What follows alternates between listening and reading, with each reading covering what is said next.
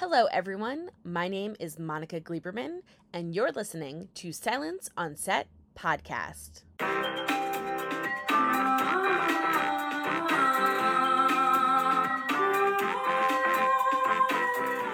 I'm so excited to have you on. So I guess we'll just jump right into it. Basically, I wanted to find out, first of all, I did some research and saw that you were kind of like maybe thinking of ending acting. Like you were like, I think this is not for me. And then yeah. somehow ended up on Outlander. So what was that process? Whoops. Like, what happened? Um, yeah, God. Um, yeah, jump right in at the deep end. I mean, yeah, obviously this industry is tough. Uh, there's much worse industries for sure. But um, yeah, I, I there's you know, like I always like talk about the fact that there's you know there's very much two sides of acting, right? You either like hit the ground running and every there's just you're drowning in jobs, or there's nothing. Um, it's very much famine or drought, and um, yeah, I mean, I've I've gone through. I've, if, To, to many people, you know, I've been very lucky. I've been in, I've worked in loads and loads of theatres, been in some incredible, like, after winning shows and things. Um, but yeah, like, I've gone probably about two uh, stints now of like two years without work, and like, I've been lucky to be auditioning, you know. But um, it's just yeah, the constant re- rejection definitely. I think people used to ask me like, how how do you deal with that? And I, I don't. No. Um, yeah, I think it's really, it's really, t- I think when you're the product as well, it's like a weird thing where it's like, it does, it feels like it's reflected on you and you as a person and how you look. Like there's just so, um, yeah, it's an absolute minefield for mental health for sure. And I just, I just really hit a wall, and I was, um, I felt like I was just flogging a dead horse, and I was just, I was over it. I was very much over it. And I think um, part of it was just that I couldn't, I just feel very much like a square peg in a round hole consistently. So I think that was like the, the toughest thing. And I went on a break, which actually was the most healthiest thing I've ever done. And I didn't know that was possible. Um, as an actor, you've just got to be like on it all the time. Um, you know, drop everything, uh, you know, friends, birthdays, whatever. Like you just have to drop it all, learn lines and travel across the country constantly. Yeah, I think I took a break, and it meant that I didn't know if I wasn't getting jobs, which was half of the battle. Um, So that definitely helped. And then I tentatively said yes to auditioning to Outlander again, because this was, this was the fourth part in Outlander that I'd gone up for. This was, um, oh, yeah. wow. Yeah. So, so you had, so you were put, you auditioned or were put up for four different roles? Well, I auditioned. And get them. Yeah, I auditioned and like got, you know, I'd maybe get recalls, whatever. I'd, um, you know, sending tapes, go down to London or whatever. Um, yeah, since season one. So probably before, I I was aware of Outlander, I guess, before, or Outlander as a T V show, uh, you know, before any of it had started. Obviously, you know, book readers have been fans for decades, but um, yeah. So, I mean, that audition was the worst audition of, of my life. I don't know if you've seen any of that, but um, have you heard of this? Have you heard about this?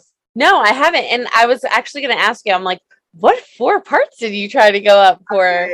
So, um, yeah, the four, the first one I auditioned for was for in yeah in the forties timeline, um, with the scene, the scene with Frank where he um meets a woman in the bar who like leads him down a fake trail to find the Highlander.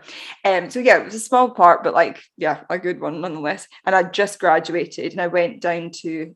Um, I was in London, so I saw the London-based casting director, which means I was actually in the room for this audition. It wasn't like a self-tape, but um, yeah, she gets choked. Frank chokes her up against the wall, so I um, had to choke myself up against the wall, and um, I stepped back, and I stepped back on the casting director's backdrop. The backdrop fell, the scaffolding fell, and the pole fell on my head, and um, yeah, and it's all on tape somewhere, so yeah. Grim, grim, grim, grim. And then I had that to like... definitely would have happened to me. Yeah. I had to like reconstruct it and then do my tape again. And I was like on the phone to my agent crying afterwards, like, it was the worst audition of my life. And I was so new. I was like, new, sparkling, um, yeah, new actor. And that was like just grim. So I auditioned for that role, and then I auditioned for... Uh, Morag McKenzie, uh, Roger McKenzie's great, great, great, great, great, great, great, great grandmother, um, who he meets on the boat over to America. And um, yeah, she was like a similar sort of role, gets Roger in trouble again. And um, yeah, has like, you know, a young child baby. So I think it's a, a similar vibe. Um, I think the audition scene for that was much more flirtatious, or no, I made it that way. um, but yeah, whatever the seventeen hundreds version of flirting is. And then I auditioned for Epi the Hooer, who has that uh, a wonderful scene with Stephen Bonnet. But um, yeah, I mean, all the actresses that got it are great, and um, I can see why I didn't get them. But yeah, I'm so happy that I held out for this. But yeah, yeah that's it's so funny because I feel like with Amy, there are similar characteristics for the all four, like all of your previous auditions. Mm-hmm. There are like pieces, I think, kind of of each one yeah. that you tried out for that didn't get, which is kind of funny.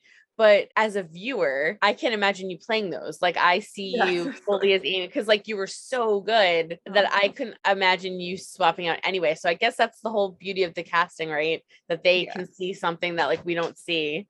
And they're yeah. able to put something together. Always like, um, definitely uh, these these two sides of acting, you know, unless you are a name that is going to be putting butts on seats, ultimately, for the most part, you tend to get cast and tend to get seen as things that are close to yourself, especially in T V. Theatre's a bit more flexible, and, you know, I've played things that are further away from me because the audience are also further away, which helps. But um, yeah, in T V, it's very much... Uh, they can kind of smell when you're not, when when you're putting on a bit of a front. But I found it funny because when you were talking about like, yeah, like I think, I, you know, I don't know if I was like done or like how hard this was and I needed a mental break. The irony is like people can't see it. I could see you. But what they'll hear is that behind you is a Thelma and Louise poster, which I find hilariously ironic because you're like, yeah, I don't know. I need a break. Like I was done. done. And then there, there's this beautiful like poster behind you. And I, I love that movie. And oh, a lot yeah, of stuff stands behind that movie. There's a funny story behind this because I, um, well, actually my mom had been telling me to watch it for years. And I did, I, did, I don't know. I just had put, putting it off. And um, I, yeah, it's, it's my favorite movie. And what I, the more I delved into it, the more I loved, because actually I started writing during, um, Uh, during COVID, like the very first lockdown in like March twenty twenty, and um I just come back from L A and I was like convinced that I was going to stick in acting. I, I was like, I'm going to do it, and then COVID hit, so I was like, ugh. Um, and I started writing, and I'd never delved into any of that before. And yeah, Thelma and Louise is a huge inspiration to me because um it's Callie Khouri that wrote the script. It's like one of her, I think her first ever screenplay, or certainly like a first produced thing, which is just absolute madness. And I actually, um, I wrote a pilot. The first thing I wrote was a pilot, and um, a T V pilot, and it's now been optioned, which is wild. And actually, I, I named one of the characters Callie after Callie Khouri that wrote Thelma and Louise, because I just, I don't know, she's just cool. And also, it's like Callie, Caledonia, and it's I'm Scottish. Um, Scottish characters again. So, so that's amazing. So, like, to kind of go off track, I mean, I'll, I'll I'll bring it back to Outlander, I promise. So, during COVID, what inspired you to literally just go, you know what, I'm gonna write a pilot? Yeah, it's I like mean, it was never, it was, it was never something that I thought I could do. I mean, I've been bloody Diana Gabaldon, didn't think she could do it either. Like, Outlander was a practice, so like that, that, that kind of energy, I'm like here for. I'm very much like, let me try this one thing. And then, um, yeah, I guess I've got more, I feel like I've got more control than I ever have with, with acting, weirdly enough. Um, because it's just like, there's nothing really in between you and a laptop. Like, it's just like, it's on you if you don't do the work. Um, but in terms of R C S, when I, when I was there, I went, um, from two thousand eleven to two thousand fourteen. And, um, we had, we've got a module called On the Verge, where for like this, these two weeks, you either, you do something that isn't acting. So it could be writing, directing, or whatever. My, one of my best friends, Megan Tyler, who's an incredible playwright and writer, who was in my year as an actor, she wrote a play and I directed it. So that was my first, like, I've directed for theatre as well. So that was like my first experience of directing for theatre. Um, but even then I was like, no, I can't write. And there's there's this weird stigma about it, which I've realised now I've come out of it, is that I think when you're at drama school and you're working as a, well, you're acting nine till six every day, and you've got a network around you that understands you, and you're never, you know, it feels very much like you have a reason to wake up in the morning, and the reason is the thing that you love, and that's very helpful. And that's three years that you go through that, um, and you get a degree at the end of it. It's so bloody jammy. And then you've got this endless abyss afterwards. And I think when you're in that bubble, it's really easy to hope, or I don't think anyone ever assumes that they will get work when they leave. Like, so there's this weird stigma about writing your own work is like only because you've not been successful. It's like it's it's a it's a means to an end kind of thing. And weirdly, I don't write for myself because I feel like this industry has pummeled my confidence so low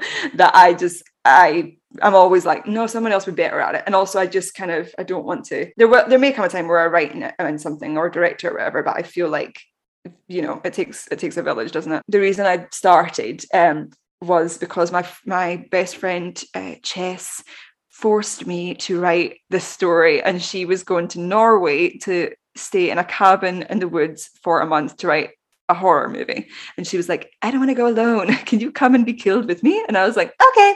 It was it was just after things had got um, relaxed, you know, flight wise and stuff, but it was still, you know, there still really wasn't things going on, things weren't filming. And yeah, we went and we went into a cabin in the woods. And I guess what I've been surprised with is how much writing, especially dialogue, is like part of you as an actor.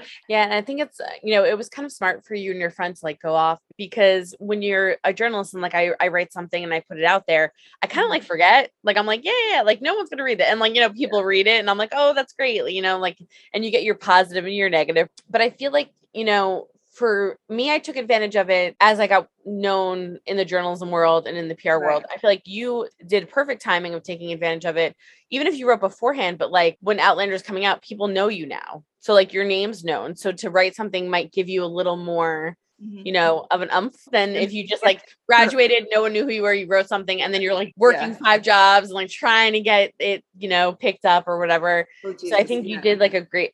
And then also having a friend, I think, helps too. It's so hard. Yeah, the routine, the routine thing is really, I, I've not mastered it. And that's that's what I'm about to go into, is because the script has been optioned. Yeah, I've got kind of addicted, and I've written a short, and I've written this pilot, and I've written a play, and I'm writing, I'm, I'm calling it a book. I'm doing a proper, um, oh God, what's her name? Fox. I'm like, yeah, I did it myself. Um, yeah, I've written a book. Um, it's definitely not a masterpiece. Um, but I've not written a book. I'm starting to, but I'm just like, I don't really know what I'm seeing, what I can do. Because obviously, you know, when someone is like, I like this, but it'd be better as a play, or I like this, but it's a film, it's not a series or whatever. Um, I think it's good to be able to do all of that. Um, but yeah, having like your tribe that you can send stuff to, that you trust, is like so, so important. It always starts off scary, and then you kind of learn from it. But I do agree, like having a tribe and someone that you can kind of send your stuff to mm-hmm. and, um, you know, talk about it, and, you know, even be comfortable with someone going like, hey, like, here's like, you know, nice criticism. Like these are some things yeah. like you might want to change, and just like to feel comfortable. So like, you know, that's really nice. Uh, so basically there was a Supernova does scholarships, and they raise money for students that attend R C S, which is a school in Scotland that focuses on the arts and offers amazing, like, you know, a million different programs that, you know, students can attend to. And so they host a gala every single year. So you came, you were sweet enough to go, and, you know, you talk about your experience at Outlander, talk about your experience at the school. To have you at the gala was so nice. And all the donors get to come in, and they get to see you guys live, like, you know, and there's a whole planned out kind of like agenda. And, you know, you're there to just talk and support about the school basically, and like your experience there. So why was it so important for you to participate in that? Yeah, I mean, I was approached by them, and I, I'll be honest, I hadn't heard of uh, their um, scholarship before, but this is only the second year that they've done it. So like it was brand new, and like very much, you know, in and of itself. As a grad, I mean, I graduated like, so, oh God, seven years ago or something. Um, but I am extremely lucky because as a Scottish student, our fees are mainly paid by the government, right? That was extremely fortunate for me. It took me four years to get into the conservatoire. Like, I don't know why four is not a lucky number. And um, I auditioned when I was like seventeen, eighteen, nineteen, and then twenty. Um, and I had got into other places, and I'd done like um, the foundation degree at one place, which was extremely expensive. And um, and then kept going until I got in there, because that was the only place I wanted to go. Um, I have nothing but good things. To, I mean, you know, it's an institution. Every institution is learning, and we're all learning together. So, you know, there's not, um, no institution is without its, its issues. But I had an incredible time there. For me, it was really important to talk about that at the gala because, and talk about the the realities of it, of being in this industry. I think it's all well and good to like get a job or be an actor and be quite up your own arse about it, like and and pretend like it's come easy. I very much wanted to go there and talk to these donors and stuff about the realities of how a hard how hard it is to get into a school like that and how hard it is afterwards, especially financially. So if you were in school at this at this time and you had gotten, you know, what you got from from the government, but you had a leftover bill, or you were graduating and you have to get headshots now and reels and websites and all these things that nobody tells you that you have to pay for, you yeah. know, how would that of scholarship had made a difference if that oh. was available for you, and it would be if you were awarded one? I mean, completely life-changing, like genuinely, because every opportunity, like as an actor, I think what a lot of people don't realize, or maybe they do, but like you are talking about like literally one audition away. And I'm not chasing fame by any stretch of the imagination. I don't think any, I don't think any actor worth their salt is actually chasing that.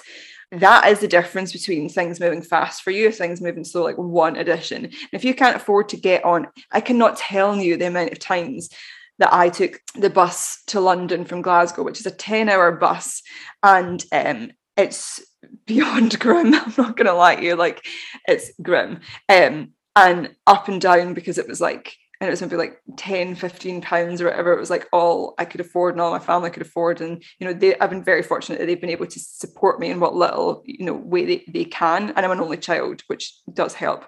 But like, it, it just, it, having to like not be, not being able to go to an audition because you can't afford it is like, is the reality of having something happen for you and having something propel you into, you know, being the actors that the majority of people, you know, look on their T V or on their socials and see and think that that's like, it's just any of that money. It's, yeah, it is just so expensive. And even like, um, although I will say that, I mean, our equity, equity here is like one hundred forty something pounds a year, and Spotlight's around the same.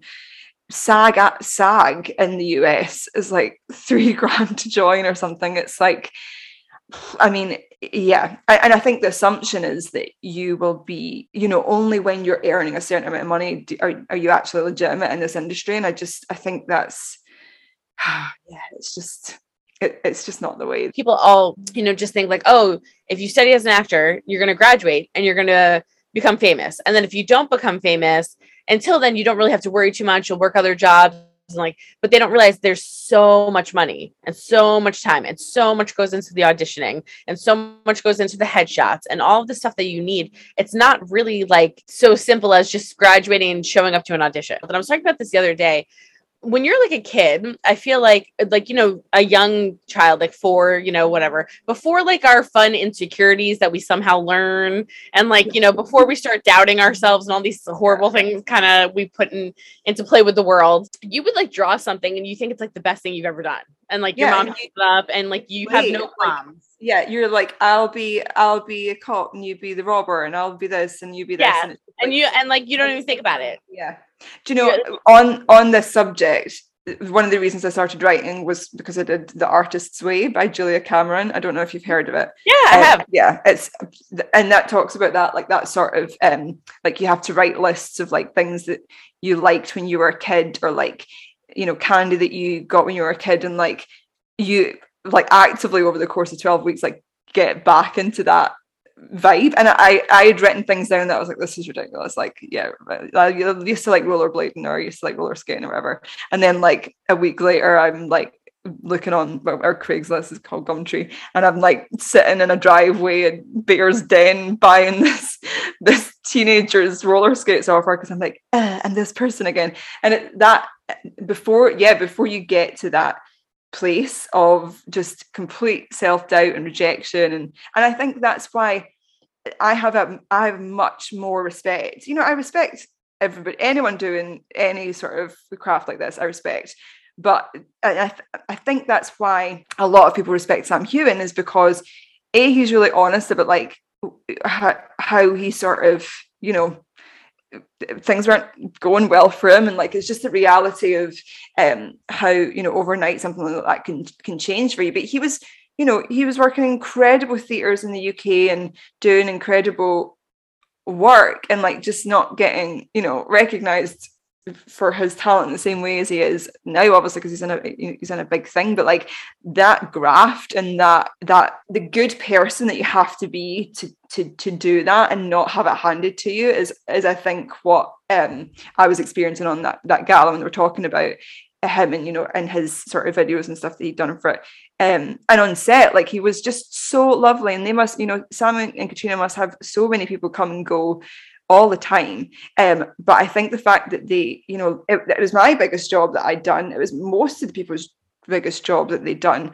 And it was Sam and Kat's biggest job, you know, like, so I think everybody can go back to their first day on set when they don't feel like, uh, you know, you've got maybe not got the goods to back it up, or and, and it's hard, especially especially in T V and film, because you get zero rehearsal. You know, in theatre, people are like, "Oh, you're doing it in front of loads of people," and you're doing, yeah, you're doing it in front of thousands of people, but you've you rehearse for like months, for yeah, yeah, like for a month, yeah, like just bef- um just after Outlander, I did a you know I played the lead in a huge theatre here, and like that was like the most intimidating role to step into that, but I was comfortable by the time we got, I mean, not comfortable, but like, I knew what I was doing by press night, you know, like film and T V, you just kind of thrust upon a set that you've never seen before and thrust around people that you've never met before. And it's very, it's, um, yeah, it's trying to, trying to concentrate where all the hardware and everything is going on around you is is like another another skill in itself. But I, I think I think the respect and the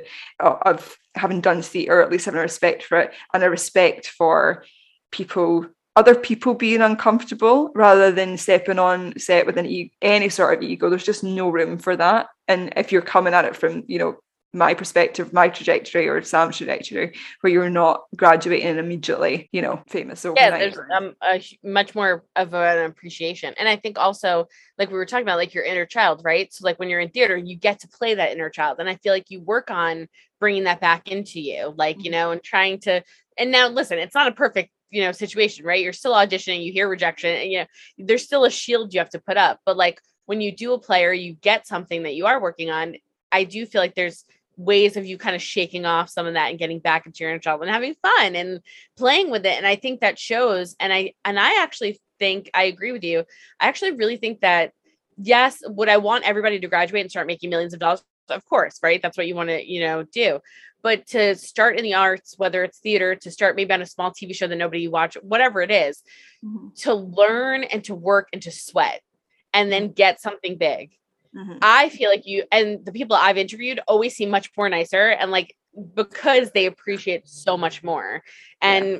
you know, versus people that, you know, I've talked to that, you know, got it like, you know, their first audition. And I'm like, oh, well, that's great. Like, you know, I'm sure millions of people really want to hear about that, you know, but again, I don't knock those people. Obviously that's great for them and it's wonderful, but I do think there has to, you know, you can't deny that there's much more of an appreciation if you worked much harder for it. And yeah. so you know, for you, you know, how you mentioned like Sam and Kat were so amazing. And obviously there's hundreds of people in Outlander. I mean, I just can't even like my brain over the years, you know, with all these people kind of in and out. What was it like for you when you stepped on set? What was the experience like? It's, well, yeah, it's hard. Like I've never done this before where you're going into something that's been going for six, you know, for six years. They're, they're a family, you know, they're playing a family and they're also a family as a cast. Like that's, you know, and you can never, there's absolutely no expectation that you'd ever really penetrate that or anything. Like it's, you know, it is what it is. And, you, you know, I'm very much aware of that. Also, we did it during a pandemic. So that was like a huge, huge thing. We were like separated. We had to keep our masks on.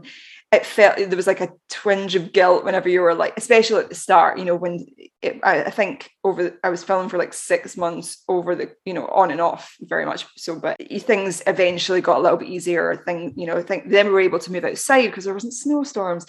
So it was tricky. My first scene was um, when Richard offers Amy um, the cabin, and there was quite a lot of people on set. It was the first time I'd met Richard. It was the first, in fact, I'd, I'd seen him around at the BAFTAs and stuff like that, but I'd never like properly chatted to him. First time I met Sophie, first time I met Alex Vahos, um, and also the first time I'd physically met Caleb, that plays my son. And that that was a weird like thing because he was looking at me for answers that I didn't necessarily have because I hadn't been on set for two years.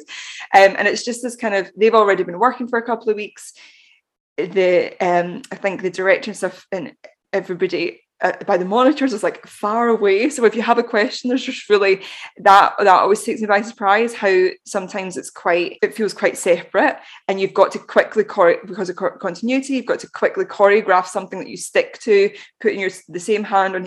It is like very overwhelming. Yes, they sort of introduce you, but also they got everybody's got a job to do. Like, you know, the crew, it, sh- it moves so fast, so you just kind of expect to go in and just like do it. Um, to be completely honest, and that maybe that's not always the case, but um, with the pressures of, and actually that that specific scene had been rewritten almost overnight, m- maybe over the course of two days, but probably overnight, because we got a script in um, I think the day before. That was, it had been moved inside, and they've been moving most of the scenes outside so that we had ventilation for COVID, but then there was a snowstorm, so they had to rewrite it inside. So like they're all stressing because all of, obviously all of their um storyboarding, all of their plan has been completely um thrown. So it's it, I don't know, it's very much like you're expected to turn up and do the job. There's no like it's like chaos. Very, yeah, it's chaos. There's yeah. not there's very little placating or like um positive reinforcement, which definitely is is is tough, because it's hard to put something out there and like not know. I can remember really struggling with that, being like, does anyone want to tell, like, oh, it's just like.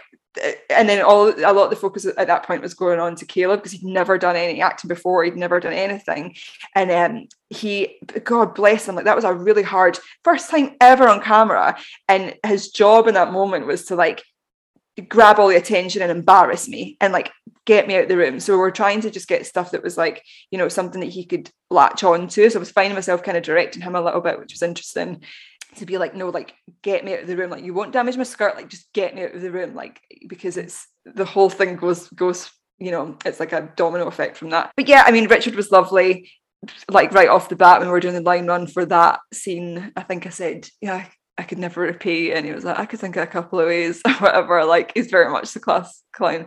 But yeah, I mean, we're both from Glasgow. Like, people have been like, did he put you off or whatever? I'm like, I mean, you know, he's more comfortable than I am one hundred percent, so like he can he can get away with a lot more, definitely. But you know, when the cameras aren't rolling, like, we're both from Glasgow, sarcasm, like I basically bleed sarcasm, like that's very much my banter, like, you know. So, and I think that's that's the similarity between like her and Roger, because it's just like a little taste of home, and you know, yeah, she's not got any, she's not very, you know, comfortable and needs help. So, but I think, see, like, and I think that's probably like a nice intro for you, because you're working on set, you don't really know anyone, you're not really expecting to break into anybody's like secret, you know, kind of friend circle.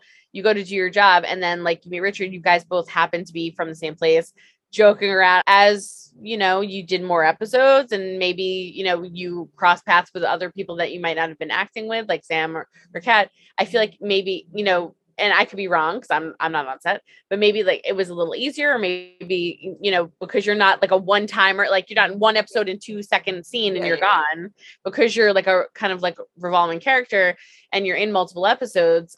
I would assume like then they come up to you, and if they're about to do something, they're like, hey, like, nice to meet you, like, you know, that kind of thing. So yeah, is that of kind of how it like slowly kind of goes as you're... Yeah, but the, the scenes with Sam and Kat, there was always a lot of pe- other people on set, like um, along with background, and there was a lot of things going on. But yeah, that was what really struck me, was like how lovely, how lovely they were, um, like right off the bat, and just complete, you know, we were filming in the worst conditions. I mean, it was, you know, it was January, there was snowstorm, all the snow that you see is real. I mean, it was beautiful, but it was bloody cold, and we've got fingerless gloves, which are beautiful, but um, not no good to man or beast. And um, yeah, so I think, you know, there was moments where like me and Sam are talking about, um, as we we've both worked in um, the same theatres and stuff, and he was telling me about that kind of stuff, while he was like really concerned about my fingers that looked like they were going to fall off. Just like, we're just very, very friendly, and I think, um, yeah, it's testament to just like not be, don't be a dick. And I think with me and Richard, um, it was a little bit, we got on, but it took a little bit more time, because I think um, I was really nervous. Like I, I remember we were about to do the scene with the frog, and I was, had to like cry and all this. And I had a very clear, because in the book I had a very clear idea of what how that scene would go, and then it turned up and Frog didn't move, and like we had to like change stuff, and um like all of that, just I was I was nervous about it, and obviously it was my first scene with him, and um I I'd gone up to him because we'd just done a, this when he's given a sermon in the church. Because of COVID, most of us, everybody else was outside, and they just kept me in to like have an eye line with, and he had to give this big sermon about fear or whatever, like um to which ended up not it ended up just being voiceover in the final edit. He had to just give this huge speech, like he was minister, really con- you know confidently, and and I remember like afterwards, like we were walking up to the tent, and I hadn't properly got to speak to him just like one on one, and we were filming the next scene the next day, and I just said to him like, well done, like that was really really good, and he was like, oh, like thank you, whatever, like and and it I think everybody has, you know, I, it's weird for me to go up to someone like that and be like, you did good, like as if that's not fucking obvious, but also like, who doesn't like to be kind of, I don't know, because that's that's the thing that I think you miss doing T V and film as opposed to theatre. You get instant um, response. response. Like, yeah. yeah, when you're, um, like I was just in, I mean, it was it was a comedy, and there was definitely moments of, you know, there was there was audiences where it was a bit quieter, and you were like, okay, you know, you need to kind of ease into things, you know how to kind of land jokes and land lines in a way that will get the punch, like, you know, it's like it is a totally different thing.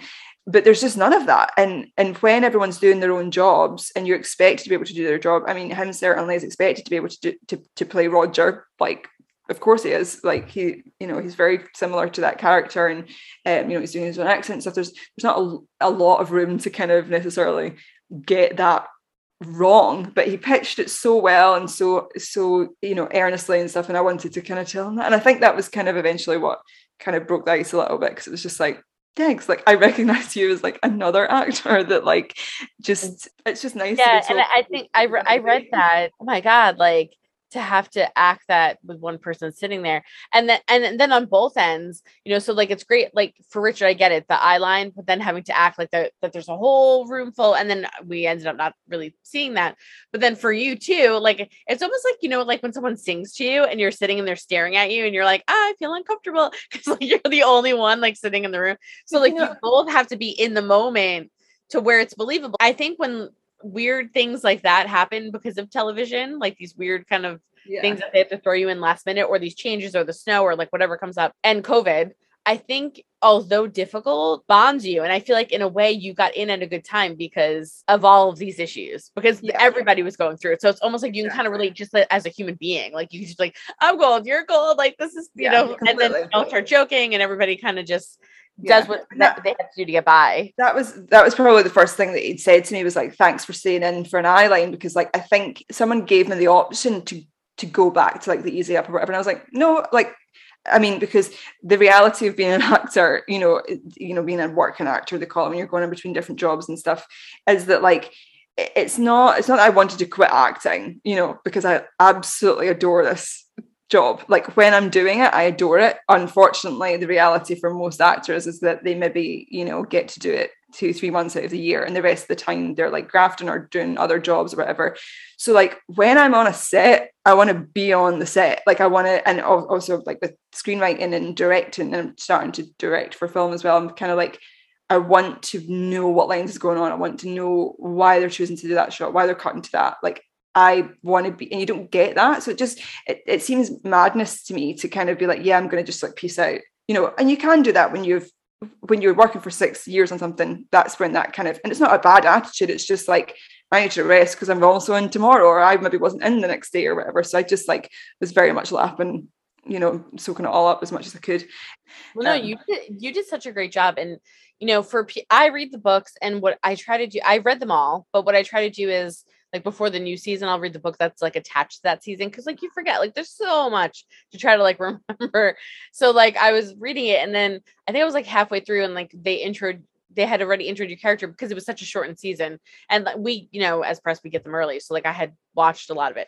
I just remember going, wait, so she doesn't like hit on him or like try to steal him. Right. Cause like, that was like the first like instinct. And I'm sure like a lot of people, if they don't read the yeah. books, are going, who's Amy? Like, why is she like taking all of Roger's time? But then like, when you really get to know her, and then you hear obviously like Roger's solely with Brianna and had no, you know, didn't even think that, like, that thought didn't even cross his mind, but that this woman, like, to just like realize that this woman literally lost her husband, mm-hmm. came over, is completely alone, and someone is willing to build her cabin and help her, and like they're giving her food and like helping her survive on her feet till she could grow her garden, until she could get her stuff kind of up and running, was like amazing to me. And like I said, you did such a good job. And I don't know with the makeup and the clothes or whatever, but when I first saw you, I was like, oh my God, she's so pretty. Like, and like, you, it's not that you don't look pretty on the show, but it's like, everything's pulled back. Everything's very reserved and very, and like, like it should be, it's a time period, right? Like, so everything's kind of pulled back and you don't see that much. And you're wearing like, little, you know,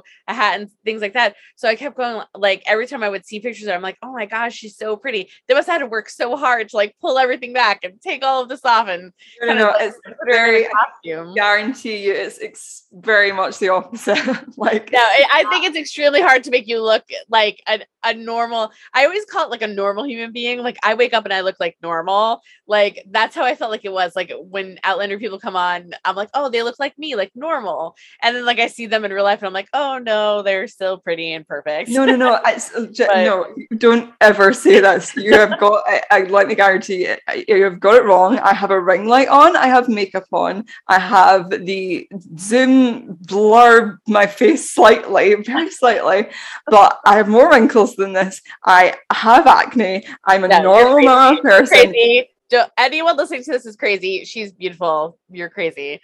But um, I I, I, I'm going to fight that because it's just, I don't look like this. What you're seeing right now, I don't look like that. I look like how I look in Outlander because I feel like it's really. But even in Outlander, I mean, it's not like you're like ugly in Outlander. Like, yeah, I still have makeup. Like, well, this is the thing. This is what's terrible is they go. It's just they pull a lot back. That's all. Like, yeah, like in Outlander, I see you and go, oh my God, she's so underdressed. I saw her, like I saw Amy and I was like, oh, she's like pretty. And nobody would have thought that Roger, you know, might've straight, like, you know, cause that was kind of like what some people were thinking if yeah. they didn't look. We wouldn't have thought that if you were like, oh, like this is some unattractive one. Like you were, you're pretty. So like, obviously it's like an attractive woman and this guy is helping her. And you know, it's a little, at the time, I guess for the time period, it's a little odd if you're married yeah. to be helping like a single woman, all that stuff. His reasoning may make sense. And because they're from a different time, it all makes sense. So, mm-hmm. so to, to us, but I remember in the very beginning, I was like, because everything's so pulled back and so reserved and you're in these dresses and what everyone kind of has to wear, everyone looks different, you know, like Kat, Sam, all of that. Everybody looks different. I think so. You know, Amy as a character, I found so interesting because she didn't give up and, you know, and they're giving her and helping her obviously to help her survive. But I'm excited, you know, towards the end, because there was so much drama going on. We didn't get to see, you know, too much of where Amy is and like kind of how she's progressing. And so, you know, I'm hoping, and again, I know you can't say anything, but I'm, I, I know that, you know, a couple episodes were filmed this season for next season. So I'm assuming some of those might have you in them, but I'm hoping that for season six, we see a little more, almost like a status update of how you're doing, because I would be so happy to just see you, you know, with your kids and like, see, and I say you, see Amy with her kids and like in a nice, you know, we obviously saw the cabin, but like in a much more filled out cabin, in a much nicer, you know, having your garden growing, and then maybe some really nice guy that doesn't care that you have kids comes along. And Listen, so like, I, I just hope we see you next season. Yeah. I want, I want our set up. We need to like, yeah, I want like a Bachelor kind of Fraser's Ridge crossover where we just like have our date like the full everybody. There's so many there are so many eligible single men on the the, the, the on the ridge that are like absolute tens, like, you know. Yes. Yeah. Uh, like everyone's good on this show. You guys are all good looking. It's like ridiculous. So like I I pictured like if we if Outlander was turned into a reality show, I feel like everybody would just be hooking up with everybody because like everybody's just so attracted. Like there's if nothing else to do. But... there's no T V. There is no Outlander and Outlander. There is no binging. There is only. Yeah, I mean, what are you going to do when you're like, when your home's being invaded? You're going to have sex. That's what you're going to do. And yeah, like what else do you do? And the, or in a tent. Oh my God, those scenes. Can I just give a shout out to Vanessa Coffey, who's the intimacy co- coordinator on this season, who worked on those two scenes with um, Sam and Kat, and um, I mean, you know, I wasn't there. That would have been weird. But I have those sex scenes in that last episode were so um, just so brilliant. Um, yeah, I definitely, and you know what? It's funny too because there wasn't one, obviously, and like you know, Sam kind of like advocated for that. And I was wondering, I'm like, well, you know, how does that work? Because they kind of know each other already and everyone's kind of done one. Does it make a difference? And in that last episode, that was the first, you know, it had been many episodes since we had kind of seen a scene anyway. But um, obviously the coordinator, I think, was there for the first. But in that last episode, it was definitely apparent because the way it looked so much more realistic um, and so And the way it was shot, I was like, I feel like I'm seeing something I shouldn't see. Like, you know what I mean? Like yeah, it was yeah, very intimate, yeah. very yeah. um, together. So then you go, ah, oh, that's what they do. Like yeah. that's how they get to work. Elevate yeah, it. J- uh, Jamie Payne that directed that block. I didn't get to um, uh, work with that director, but like, yeah, I've been speaking to Vanessa because I knew Vanessa from my days at R C S. She taught me um, when I was at the conservatoire, and um, and she's been brought on this. And yeah, obviously, like the director did an incredible job as well. But like. Yeah, I mean, there is so much. I mean, yeah, that's a whole other podcast to talk about the yeah. Because there, there's so much, there's like, so much involved in there, and and you know, not to say that any of the scenes, you know, prior to having a coordinator were bad. Oh, obviously, people were obsessed with them.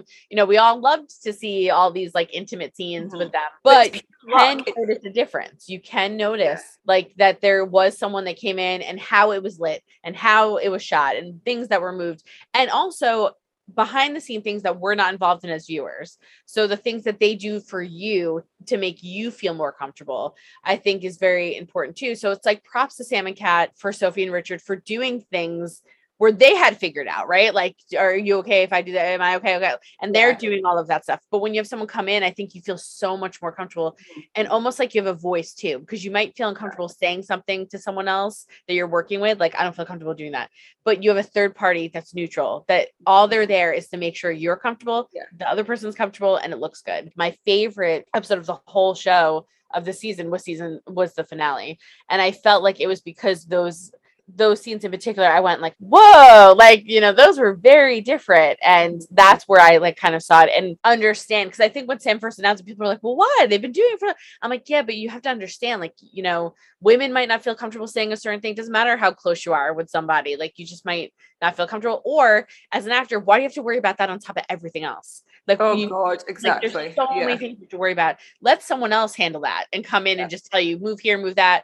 You know, don't worry, this is what's going to show this one. And you don't even have to think about it. Yeah. So I think that just el- eliminated a lot of them having to like worry about it. And I think for future actors, that it's going to make a huge difference for any other ones that have scenes that are intimate like that, bringing somebody on. So it's so essential. I think that it's, you know, it's been a long, a long, long time coming because obviously you would never do, they're never going to do the Battle of Culloden, or they're never going to do a, a, a fight between you know, to people without it being choreographed. It is choreography really at the end of the day. Like yeah. it's making sure that you don't damage another person. The I invention think- of this coordinator, um, I think should be mandatory for every, like, you know, this new kind of like title, I think should be mandatory on every set. And I can't believe for so many years and for so many sets and so many movies, it was like, yeah, we'll, we'll work it out. Crazy. I think the next step up from that is like, just to say that obviously there are assaults and things that take place on set and on jobs where you're currently on that job, and there might be, you know, policy in place to help you. But what a lot of people, um, myself including, are um, included, are experiencing is that obviously those policies and, and that safety net that's now been put in place on a job does often fail freelancers, because we're going from job to job, and and quite often you're working with people that are, you know, it might not necessarily have been like, oh, you do this for me and you get, and I will give you this job. But, you know, it's like lateral, you know, abuse, where it's people that are your peers that you're then, and people that you know and friends that you know, like it is an absolute mess. And I think, you know, I've been trying to advocate a lot for um other people, but you know, it's there's only so far you can do it on your own. So like try to work with equity and things, and anything that we can do to have systems in place for that, because when you get a cast list in and there's someone on that name that you cannot and will not work with, mm-hmm. but is someone who is not, you know, you know, if you're not in the film, who's going to notice? um, that is really where the the really tricky things, you know, come. Yeah, and I think I do think that's important for people to to realize and hear, because I and I've also been on a lot of sets. And when I've been on sets and I've seen something happen, or I've seen someone say something and, like, you know, you report it, um, you're risking your job, because the person that you're most likely reporting is making more than you and is a star or whatever on the show. And I've seen those reports kind of get buried. Uh, sometimes it kills me when I hear, like, I'll hear, like, someone's name and they go, oh my God, I love them. I love everything they do. And I want to be like, ah, like, if you only knew, like, the stuff that was going on, but people don't know. And that's a huge problem in this industry. Like, you know, if you go to the higher ups, quote unquote, and you make a complaint, like, that should be filed, that should be available for public, that should be. And a lot of times it's like, well, you know what? Don't worry. Next time we won't have you work with that, or don't worry, this won't happen again. Or we won't leave you alone with them. And yeah. Like, or like, or, you know, we'll give you like three extra scenes and we'll put you somewhere with someone else. It's all always to protect that person mm-hmm. that did it. And it's never to protect the person that got something done to yeah. them, whatever it was. And I've seen it on sets, and I've actually, you know, I have a big mouth. So like, I've actually said something, you know, like I've walked up and been like, this is unacceptable, you know, unacceptable. And I've said stuff, but the fact that like, you would even have to think to say something is ridiculous. Like, so I agree with you. There needs to be protocols, not only, you know, obviously where you work, but I think are all around the board, like SAG needs to have policies in place. And like, there's, there's a lot of work yeah. that needs to be done. And I mean, it, the beginning of an internet uh, of a intimate coordinator is nice, but you know, there's so many other things. On a kind of positive, just like kind of swing it back, you know, you did notice a difference. And so it's very apparent that it's needed, you know, because I noticed a difference as a viewer. And so, you know, I'm excited to see kind of, you know, like where things go. And like I said, I would love for us to get an update on Amy, and I'm hoping we see you all of next season. Is there, I know, I know they're like super tight lipped with everything, but um, there are four episodes from the season airing next season. So I'm crossing my fingers that you're in one of those.